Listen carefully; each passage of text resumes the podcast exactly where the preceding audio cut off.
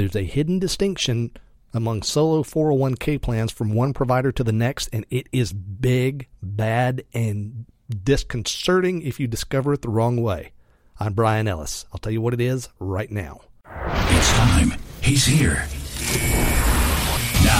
Broadcasting from SDI Central Command in the depths of his hidden compound located far from the rot of Wall Street and Washington. We've again established contact with our leader, Brian Ellis. Welcome back, ladies and gentlemen, to Self Directed Investor Talk. In the last segment, we uh, began a conversation with Tim Berry about the distinction between custodial versus trustee solo 401k plans. Basically, the distinction usually is that uh, custodial plans are usually set up by self directed IRA companies, banks, other places, uh, brokerage companies, places like that. And trustee plans generally are the ones that you control completely by yourself.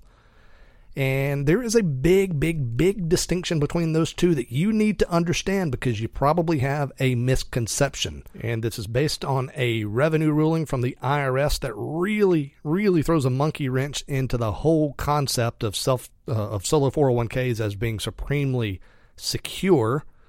Tim, what do you think? Well, this revenue ruling, uh, and like you said, boy, does it ever throw a monkey wrench. Actually, it throws a whole car into the whole thing. It's a real mess. it says that if you do something accidentally wrong with your 401k plan, and it's a custodial 401k plan, sorry, there's no saving grace. The, assets are fully distributed. You got a big taxable event. End of story. Whereas if it was a trustee plan, you still have all the various safety nets that come with a 401k plan. So it makes it a super compelling argument about do not use a custodial 401k plan. That is huge. Now, look, that was a revenue ruling from 1971. Uh, one, one could plausibly think you know that that's been 40 years ago, almost 50 years ago now. Can you believe that? That's 1971 is almost 50 years ago now.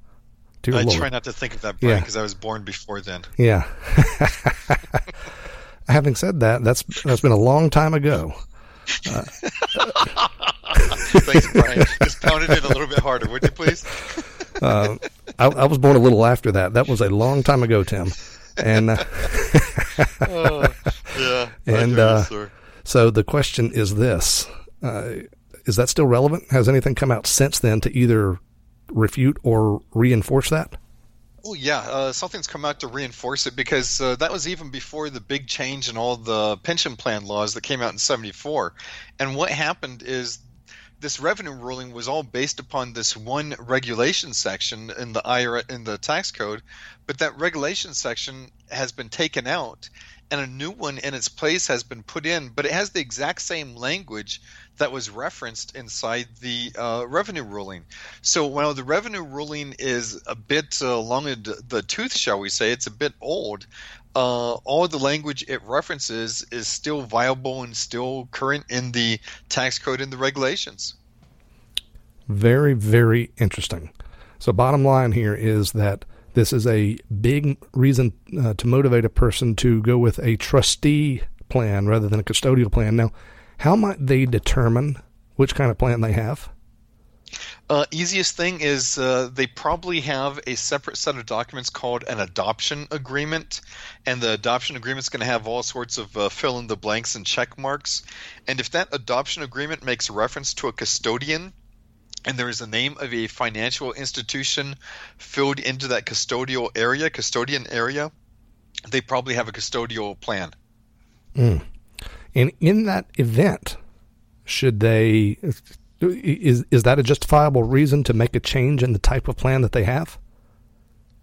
Gosh, uh, I think it's an absolute no-brainer. I think you'd be foolish not to because the big benefit of the 401k is uh, the safety net it provides. And now if you don't have that safety net, to a certain extent, it becomes why would you want a 401k? So, would it be possible for a 401k to be repaired, or does it have to be replaced? Um, you're probably going to have to amend uh, the documents, but that's all. It's a fairly easy process. Is that something that you can help people with? Be more than happy to help people out with it. But Brian, let's make a distinction here. That's not the purpose of this. For those people who think that you know there's some nefarious purpose of pointing this out, uh, that wasn't the purpose of this call, this interview, whatever. The purpose is to make people aware of it. And now, do not get caught in the trap. And I'm probably going to get you in trouble, Brian, for saying this, but don't get caught in the trap of using your self-directed IRA custodian to set up a 401k because that's probably going to be a custodial account, and that's setting you up for a world of hurt. Don't do it. Couldn't have said it better myself. Thank you so much, sir. Thank you, Brian. Okay, folks, that concludes our discussion with the great one, Mr. Tim Berry. If you need his help in correcting your solo 401k, you can uh, you can reach him. His contact coordinates are on today's show note page, uh, show notes page at selfdirected.org slash 254, as is a link to the operative uh, revenue ruling from the IRS that we have been dealing with today, selfdirected.org slash 254. Ladies and gentlemen, we've got a doozy of a final segment coming up. We'll be right back. Send your questions and comments to feedback at SDITalk.com. And don't even think about relying on what you've just heard as legal or professional advice because it's not that. And you know it. This show is the property of SDIP Trust. Copyright 2017, all rights reserved.